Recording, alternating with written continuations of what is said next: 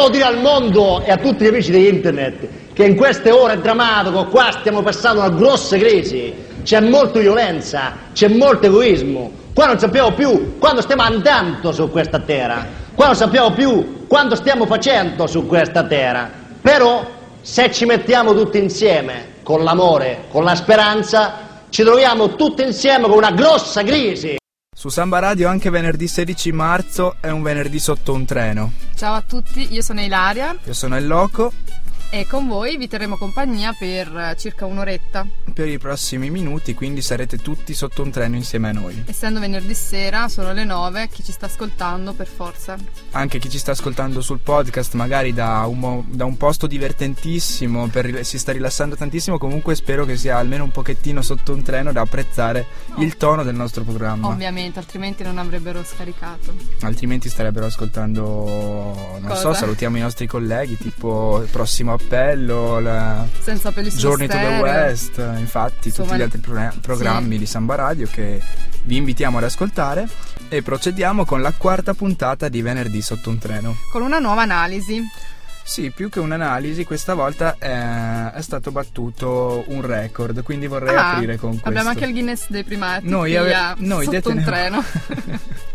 non ci facciamo mancare niente. Detenevamo il record eh, già dalla prima puntata del, um, dell'intervento con più volte all'interno la, l'uso della parola crisi. Eh sì, è, è il nostro programma. Storia di ordinaria crisi, è il sottotitolo, quindi cosa vuoi? Però c'è chi è riuscito a fare meglio no, di noi. Ci hanno battuto. Ci hanno battuto un grande presentatore, un grande conduttore italiano che conoscerete tutti, Michele Santoro, si è messo d'impegno, dopo settimane di allenamento ce l'ha fatta e noi andiamo a sentire questo file.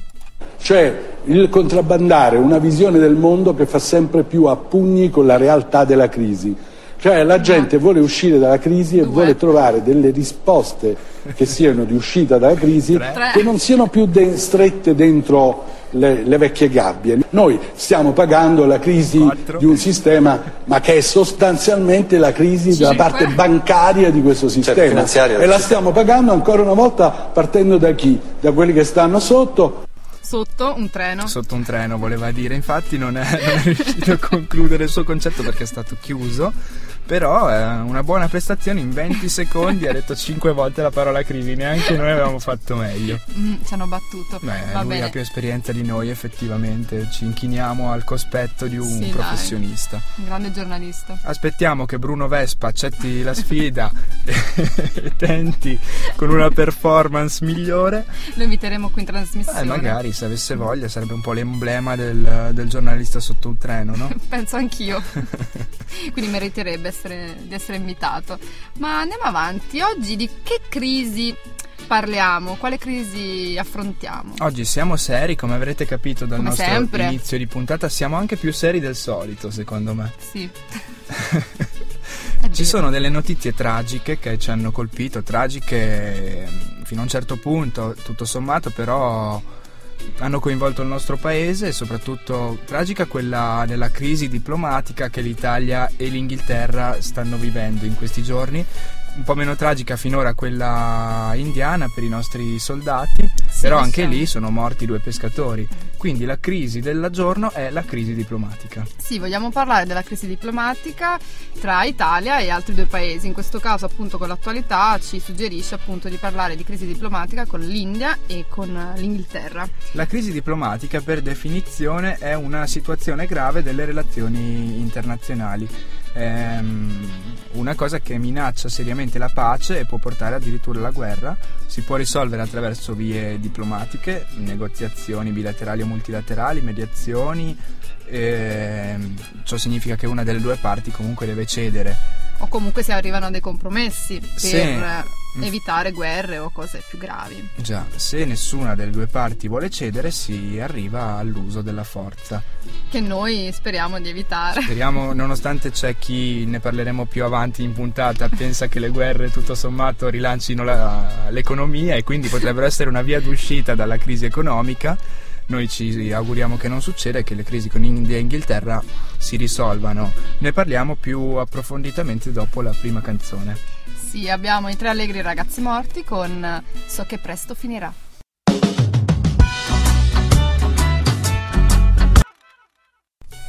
E siamo ancora qui a venerdì sotto un treno parlando di crisi diplomatica. Oggi siamo più seri del solito e parliamo di due notizie appunto attuali del nostro paese. Eh, cosa successo con l'India? Sì, cronologicamente viene prima la crisi diplomatica con l'India. Eh, è una storia molto controversa in realtà perché praticamente due fucilieri della Marina Militare Italiana eh, in difesa di una petroliera che navigava le, sulle coste indiane eh, sono stati arrestati in seguito all'uccisione di due pescatori indiani. C'è stato uno scontro a fuoco, in teoria sono stati i nostri militari a sparare e rendersi responsabili della morte di questi due pescatori. Pensando che fossero, però, almeno così dicono, pensavano sì, fossero dei pirati. Dei pirati, dei terroristi che potessero comunque minacciare la loro l'incolumità e anche della nave che stavano difendendo. I nostri due fucilieri sono stati arrestati e ora rischiano una, una condanna pesante, eh, addirittura per le leggi indiane se non sbaglio rischiano pure la condanna a morte. Oddio, speriamo che tutto si risolva per il meglio e sì, che, che, si vengano, faccia luce anche Che vengano chiarite le responsabilità perché effettivamente è inaccettabile che vengano ammazzati due pescatori magari inoffensivi senza, senza motivo particolare, quindi noi non neghiamo le possibili responsabilità dei due fucilieri, però che sia tutto chiarito e che si risolva Infatti. per il meglio. E invece l'altra, dall'India passiamo all'Inghilterra e anche qui si sta sfiorando la crisi diplomatica. È un po' più recente perché risale a pochi giorni fa eh, la notizia della morte di due ostaggi, uno italiano e uno inglese, ostaggi dei terroristi legati ad Al-Qaeda in Nigeria. Parlo del caso La Molinara che assieme a Christopher McManus erano eh, appunto stati rapiti da questi terroristi eh, gli inglesi essendo uno dei due inglese hanno organizzato hanno orchestrato un blitz per la liberazione dei due rapiti purtroppo le cose sono andate storte ehm, c'è stato uno scontro a fuoco tra i i militari inglesi, le teste di cuoio inglesi e i rapitori. Durante lo scontro a fuoco non si sa bene ancora come i due rapiti sono rimasti uccisi pure loro. Il problema è che l'Inghilterra prima del Blitz non aveva eh, contattato, non aveva messo al corrente di ciò eh, le istituzioni italiane. Li, sì, praticamente il governo, il ministero competente italiano. E quindi a tutto questo è seguita una richiesta di chiarimenti da parte dell'Italia giustamente e... Le relazioni tra i due paesi sono, si sono un po' raffreddate in attesa anche qui di... di capire bene come sono andati i fatti. Infatti non si sa bene perché l'Italia non sia stata coinvolta, la, si sono permessi quasi di fare dell'ironia i giornali inglesi sul fatto che eh, magari l'esercito inglese non ha avvisato l'Italia perché l'Italia di solito queste situazioni è abituata a risolverle pagando il, riscatto. il riscatto. non si sa bene. Mm, quindi questa è un po' è grave, insomma, come accusa non è bello. Eh no, infatti. Va bene, speriamo che tutto si risolva, ma abbiamo anche tante mh, mm, storie, insomma, tante crisi diplomatiche che abbiamo sfiorato grazie a, diciamo, il buonsenso dei, dei diversi paesi, diciamo, coinvolti. Qui esce la parte nostalgica che c'è sì, in te. Sì, eh? infatti, sono un po' nostalgica, lo ammetto, e vediamo perché, sentiamo dei contributi. Pochi mesi dopo l'insediamento del nuovo governo tu sei qui a rimpiangere quello Adesso... che accadeva solamente pochi mesi fa, sentiamo. Tutti liberi, fra applausi di circostanza e brusii, i leader del G20 riuniti intorno alla regina Elisabetta per la foto di rito. Fra le voci che si levano dopo il dovuto silenzio, quella del premier Silvio Berlusconi, che chiama a gran voce Obama.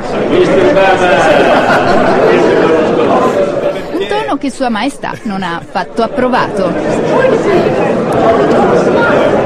Ma perché deve urlare? Afferma piuttosto scocciata la regina, strappando fra i presenti delle risate alquanto imbarazzate. Protocollo prima di tutto per la regina Elisabetta. Eh, lo sa che la regina è un po' così. Dai. Io penso gradirà molto Chi? di provare oggi il vostro, il nostro culatello, per eh fare sì. soltanto un nome, rispetto alla renna fumicata che gli no. avrebbero offerto in Finlandia. Perché? Io ebbi a fare anche la corte alla Presidente della Finlandia. Ecco. Ma perché la Finlandia? Ma perché fare la corte? Applausi.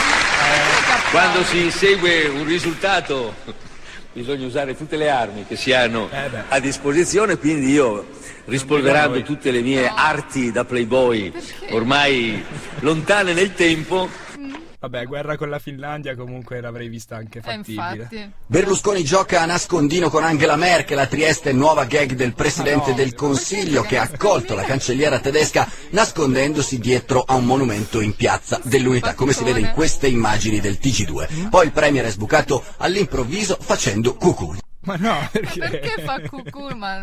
La prima parata del 2 giugno globale, con i bersaglieri seguiti dalla banda americana e le bandiere di tutto il mondo. Per la prima volta anche la bandiera rossa, via dei Fori Imperiali, portata dalla Guardia d'Onore dell'Esercito Popolare Cinese. Fa gli onori di casa il Presidente della Repubblica. Più defilato Berlusconi, che a un certo punto si avvicina al re Juan Carlos di Spagna e gli tocca un braccio. Subito dopo Napolitano mima al Premier il suo gesto, come a rimproverarlo per l'errore di protocollo. I reali non si toccano. Ma non si fa, ma come? Mamma mia, Berlusconi fa sempre queste cose, vedi? E anche qui abbiamo sfiorato quante guerre. C'era la Germania, l'Inghilterra, la regina che si arrabbia. Dai, non mi puoi far arrabbiare la Perché non c'era il contributo di quando ha detto a Sarkozy io ti ho dato la tua donna? Sì, ma ce ne sarebbero tantissimi. Con la Finlandia, dai, che ci ha provato con la presidentessa. Così. Vabbè, ma comunque lo conoscono, gli altri capi di Stato sanno Ah, che lui è un uomo per spiritoso. fortuna adesso si è ritirato a fare cabaret in un piccolo No. paesino della Brianza. No, cabaret no, però è sempre sul Però pezzo, sarebbe dai. un grande cabarettista, te lo dico io. No, lo è stato, lo è stato, una buona carriera.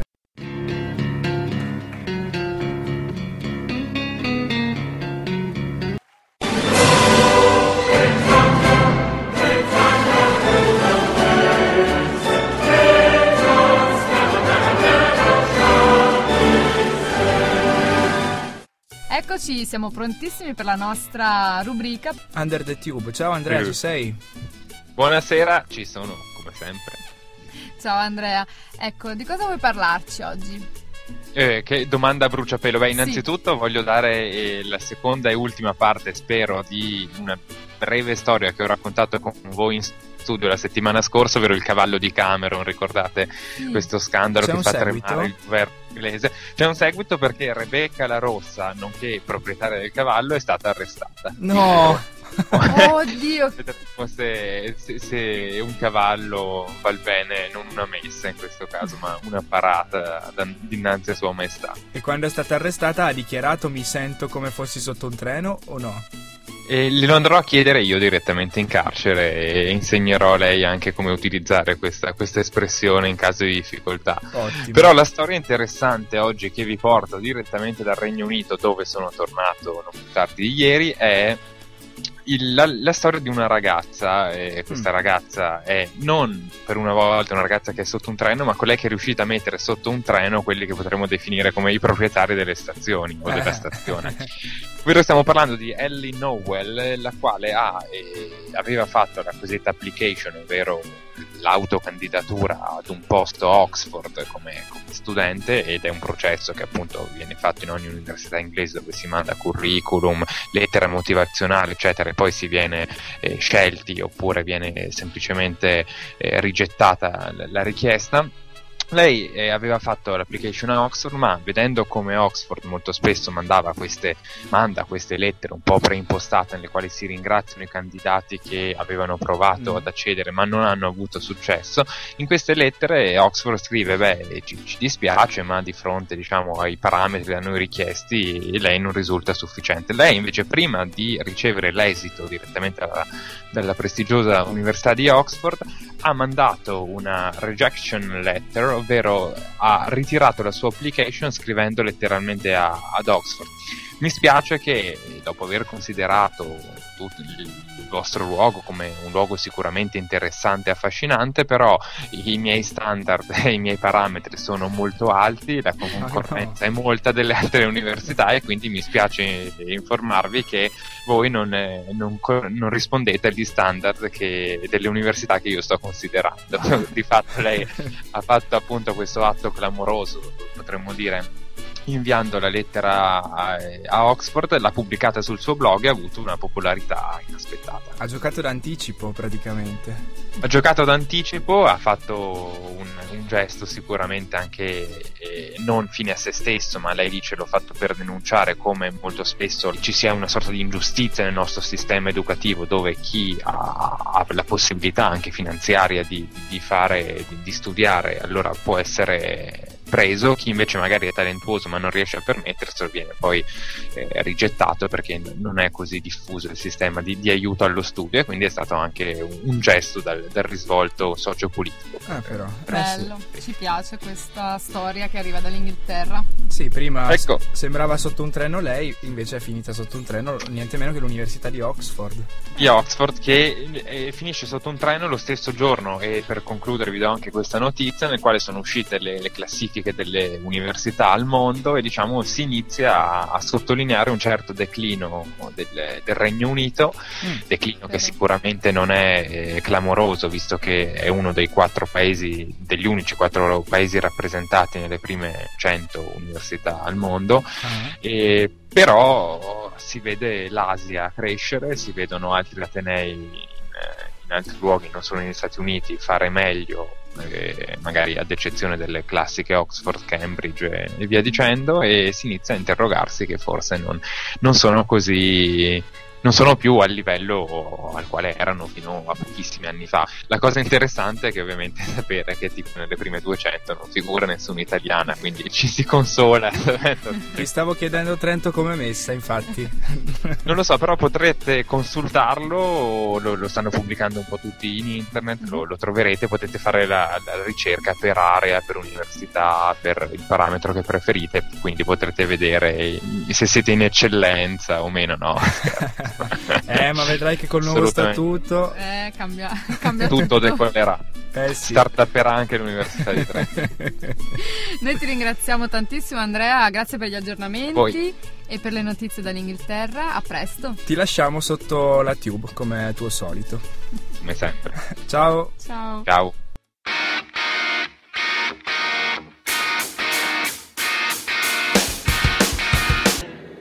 Eccoci di nuovo qui, abbiamo appena ascoltato il placebo con eh, The Bitter End e questo è il momento della nostra rubrica. Mandiamo la sigla.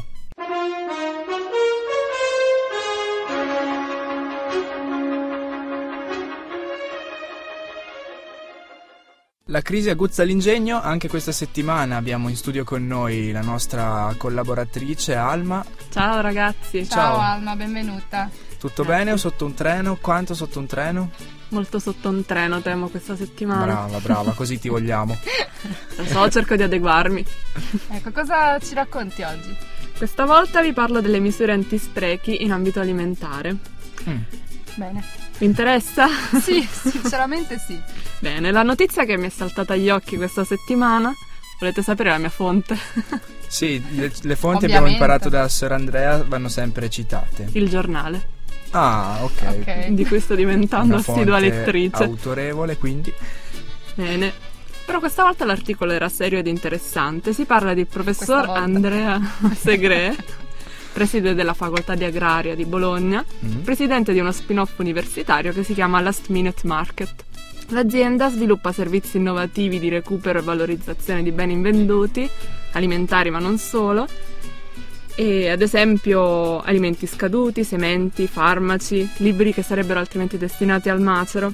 A Bologna, ad esempio, c'è una collaborazione con la catena Conad che consente di salvare dalla discarica circa 170 tonnellate di cibo ogni anno. Quindi non è il cibo che tu compri e ti scade nel frigorifero, è il, il barattolo di yogurt che scade ancora nel supermercato. Prima ancora che scada, perché la legge vieta di dare anche, non so, barboni o animali cibo scaduto, anche se perfettamente commestibile, a meno che non si tratti di quei prodotti che preferibilmente bisogna consumare entro una certa data, ma che in realtà sono, sono buoni. Ok, quindi c'è la differenza tra sì. scade entro e preferibilmente entro. In ogni caso, per quanto riguarda lo yogurt, facciamo il caso, tre giorni prima che scada viene tolto dagli scaffali, mm. conservato in una cella frigorifera e poi viene raccolto da, da questa azienda e distribuito dove ce n'è più bisogno. C'è una legge antisprechi che prevede. E cosa proprio... ne fanno? Lo vendono? Lo distribuiscono? Non possono venderlo perché la legge vieta di lucrare su queste cose, però possono donarlo a um, onlus, per esempio, mense per i poveri, cose del genere. Comunque ah. prima che scada, quindi. È un buon rimedio per riutilizzare cose che altrimenti sarebbero quindi buttate. E in questo periodo di crisi immagino sia molto più utile, no? Sì, e poi c'è anche da considerare che è positivo da un punto di vista ecologico. Infatti non si butta via niente. Ecco. Questa... Ma, Ma io infatti- che voglio startuppare qualcosa a tutti i costi nell'ultimo periodo, eh, mi- non capisco da dove arriva il profitto per questa azienda che, che quindi non può neanche vendere i prodotti. Ma eh, adesso mi coglie impreparata, ma sicura. Intanto è uno spin-off universitario, quindi non credo Ah, ok. che lucrino così tanto, ma comunque l'ottimizzazione eh, Sì, sicuramente crea un risparmio per le aziende che non devono pagare per lo smaltimento dei rifiuti e comunque riducono la quantità di rifiuti Mhm. che vanno portati in discarica. Inoltre Vabbè, andrò a startuppare da qualche altra parte. Però comunque dai, anche se non c'è Beh, però lucro... ma molti di questi alimenti vengono anche dati per eh, nutrire gli animali e quindi anche lì c'è sicuramente un guadagno, se non altro un risparmio. È interessante. Eh, Sì. quindi non buttiamo via niente. E tu cosa dici, Alma? Lo yogurt che è un frigorifero scaduto da due giorni lo posso ancora mangiare oppure è meglio. La cosa interessante è che questo professore universitario testa in prima persona prodotti scaduti proprio per verificare fino a che punto siano commestibili oltre la data di scadenza. Ed è ancora vivo. È ancora In vivo e lui mangia sempre lo yogurt scaduto, tornando sempre su quel prodotto. Ma ce ne sono altri che possono essere invece conservati per mesi dopo la data di scadenza. Per esempio. I prodotti secchi, legumi, riso, pasta, biscotti, Ah, in ok. effetti non scadono mai. Potrei startuppare un'azienda di lavande gastriche a fianco della casa di questo docente. Mi sembra un'ottima idea. Ma in realtà si può fare di più perché ho trovato in Inghilterra un uomo, tal Jonathan Maitland, Mm. spero si pronunci così, che si è nutrito per due settimane di cibo scaduto. Cos'era una scommessa la sua o No, voleva di dimostrare vita? alla moglie che si poteva vivere con quelle cose che trovavano nel frigo e che lei invece si ostinava a gettar via e ogni giorno provava qualcosa di scaduto da più tempo. C'è chi divorzia per causa dei social network e chi divorzia per causa dei prodotti scaduti. Ma vabbè. ok, quando saremo proprio in crisi, crisi, quella crisi, l'ultimo stadio della crisi, e andiamo per cassonetti, insomma, anche se trovi le cose scadute puoi mangiarle loco. Quindi... Esattamente. Grazie della- dell'avvertimento. Lo- Infatti esiste negli Stati Uniti un movimento, quello dei freegan, che appunto sono persone che non vogliono in nessun modo collaborare con il nostro sistema co- economico consumistico e per questo si nutrono esclusivamente di ciò che riescono a trovare nei cassonetti, in particolare quelli dei supermercati. Ok, quindi se proprio siamo in crisi crisi ci possiamo dire beh, freegan, freegan. Ecco, in realtà siete barboni, però Però detto freegan sembra, sembra diverso. È un altro discorso, cioè è più chic, no? Sono Molto freegan. più chic, molto. Eh, ok, sono pronta. potremmo provare. Ok, startuppiamo questo, va. Startuppiamo il movimento freegan in Italia. Ma adesso è il momento di una canzone, cosa ascoltiamo? Ma io non vorrei mm, mettere qualcosa di, che mettiamo troppo spesso, quindi direi subsonica. Che ne dici? Sono d'accordo. L'errore.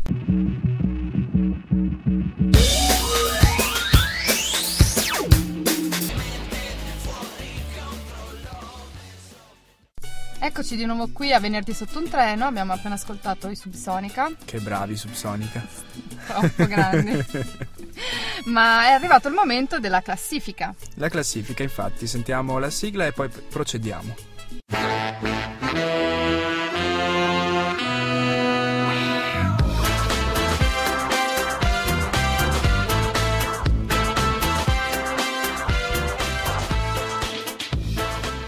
Eccoci di nuovo qui, mm, prontissimi per la classifica. Che programma sarebbe senza classifica? Non sarebbe un programma degno di Samba Radio.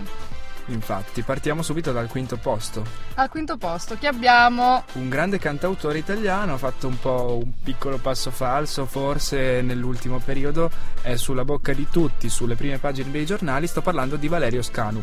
Cosa ha fatto Valerio Scanu oggi? A parte il fatto che va in giro con dei capelli lunghissimi, con dei boccoli. No, esce con un nuovo disco e quindi anche un nuovo look per il buon Scanu. Cambiato secondo me, parrucchiere. ma no, secondo me si è solo, solo sciolto la coda perché eh, quindi tenendo i capelli liberi e selvaggi mostra Sì. i boccoli che prima invece teneva legati. No, diciamo che i boccoli secondo me sono artificiali. eh. Non lo so e non lo voglio neanche sapere dirti Forse la prima verità. se li stirava i capelli, chissà. Vabbè, ma andiamo avanti. È Noi- sotto un treno anche per la polemica che sta avendo con Pupo. Infatti Valerio Scano ha minacciato Pupo di querela perché Pu- Pupo per diffamazione. Perché Pupo l'ha accusato di aver vinto Sanremo barando. Praticamente ha Mm. detto sono arrivati migliaia di voti nell'ultimo momento. Se no ero in testa io. Ricordiamo anche Pupo che ci ha fatto emozionare con la sua canzone assieme al principe Sì, di Savoia, no? Quindi la statuetta va a al quinto posto, sì, va, Mhm. a Scanu, anche un po' a Pupo, dai. Sì, infatti, facciamo che se la dividano equamente. Al quarto posto un altro artista della musica. Sì, oggi la notizia è locale perché ed è mia personale, se proprio devo dirlo. Oggi praticamente fa caldo, ero in giro. 25 gradi. Ah, sì, ero lì che mangiavo un gelato e a un certo punto ho sentito il suono di una zampogna. Ma come? La primavera inoltrata. Sì, a primavera inoltrata, sto qua forse eh, dobbiamo chiedere ad Alma della- di metterlo tra i, i lavori un po' ingegnosi. Contro la crisi, sì, magari è vero, uno La che za- ha perso il lavoro. Scusa, è sta a l'unica suonare cosa- solo la zampogna, che faccio? Anche se è agosto, io intanto... Mm, Vabbè, lo zampognaro fuori stagione si aggiudica al quarto posto della classifica di questa settimana. E invece al terzo posto? Al terzo posto un'altra notizia che è uscita sui giornali in questi giorni, cioè la condanna a- al generale Pedro Pimentel Rios, ex generale dell'esercito guatemalteco, accusato di aver compiuto il massacro di 201 persone, è stato condannato a scontare 6.060 anni di carcere. Ah però, quanti anni ha lui, scusa? Guarda, qualsiasi siano i suoi anni, vedendolo nella foto ne avrà una sessantina, 55 anni. Sì, 55 anni. E vabbè, 6060 anni di carcere sono stati buoni, dai, non di troppo. Finalmente, sì. Lui Non ha già, severi, ha già preparato lo zainetto per affrontare la sua pena. Speriamo si redima e lo aspettiamo all'uscita. Quindi Eh, va bene. io sì, gli porterò dai. le arance un paio di volte. Io le sigarette. Dov'è che No. lo mettono? A Santana? In California? Non lo so, sì, a Sant'Ana in, Cali- in California. No, Ah, lui ok, si era tra- trasferito. trasferito là, penso lo carcera, lo chiuderanno in Guatemala. eh, Ok. che sta un po' cercando di fare giustizia sugli, sugli anni bui delle varie dittature. Ok. Bene, quindi si aggiudica la terza statuetta Il di terzo oggi. posto. Mhm. Al secondo invece chi troviamo? Abbiamo Michel Telò. Un altro grande cantautore dopo Valerio Scanu e lo Zampognaro di Trento. Quindi tanta musica oggi alla classifica sotto un treno della settimana. Parliamo di Michel Telò, il- l'autore del, del tormentone Aiseu Te Pego, la canzone mm, Che più- balliamo sempre noi qui Mhm, in radio. infatti, la canzone più ballata in radio dell'inverno 2012. E anche la tua suoneria, vero? Anche, giustamente. Michel Telò è stato accusato di plagio, Eh, non da pupo. Non da pupo, ma ci sono ben tre ragazze che sostengono di aver eh, scritto e canticchiato questa canzone e poi, insomma, Michel Telò l'ha rubata. La storia è un po' controversa perché tre studentesse, Marcella Ramaglio, Maria Edoarda Lussena e Amanda Cavalcanti, che salutiamo, si dicono le vere autrici del brano che avrebbero composto durante una gita scolastica a Disney- alla Disney di Orlando, in Florida. Ecco. È un po' strana la cosa. Comunque loro la stavano cantando nell'hotel, è stata sentita da una cantante baiana, Sharon Assioli, che avrebbe orecchiato la canzone se ne sarebbe impadronita, registrandola come sua con il supporto dello stesso Telò. Ah, quindi neanche di Telò l'ha, scol- l'ha sentita questa canzone, è stata No, una sua... Una soffiata, sì. Guarda queste cose. Però per causa del ricorso fatto al tribunale da parte di queste tre ragazze, il giudice della seconda sessione civile del tribunale di Jo Pessoa ha disposto il blocco dei beni del cantante Michel Telò, tra l'altro, quindi anche Quindi lui devi probabilmente aspettare il processo, insomma. se vuole mangiare qualcosa stasera a cena deve andare a suonare la zampogna. Oppure tra i cassonetti a, fare il free vegan. Anche. Vegan. Va bene, Michel Telò arriva mm, difilato al secondo posto della invece classifica. sul podio, al primo posto, eh, torniamo in Italia a La dare la statuetta statuetta. sotto un treno della settimana se la giudica Ettore Gotti Tedeschi. Chi che è? è il presidente dello IOR, ovvero la Banca Vaticana, che eh, ha raccontato una storiella un po', diciamo che, un po' strana. Contestualizziamo, ridere. era la presentazione del, li- del nuovo libro di Giulio Tremonti che io tra l'altro ho già comprato e letto. Alla Pontificia Università Lateranense il presidente dello IOR ha raccontato una storiella eh, su Hitler. Su Hitler, sì. Dicendo che eh, quando Hitler è andato in paradiso dopo la sua morte. Perché è andato in paradiso, ovviamente abbiamo testimonianze.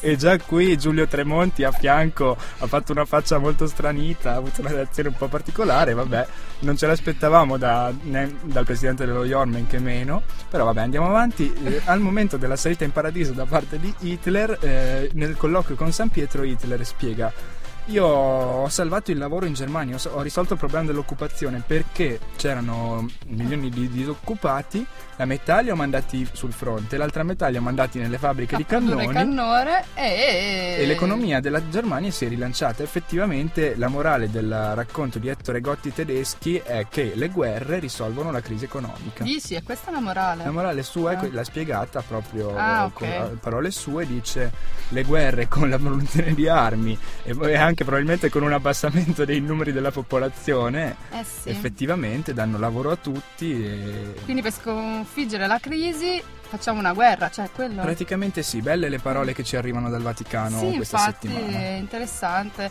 che vabbè, fanno un po' rimpiangere le barzellette di Berlusconi, Effettivamente, è vero sì. che ci mancano. Vai okay. tu, eh, questa volta in Vaticano. No, veramente. Eh, non mi, mi fanno dispiace. entrare in Vaticano. Copriti bene, mettiti il velo in testa. Mamma mia, va bene. Eh, Tocca io sono andato volta. settimana scorsa. Va okay, bene. Canzone? Sì, canzone e poi ci ritroviamo qui per i saluti.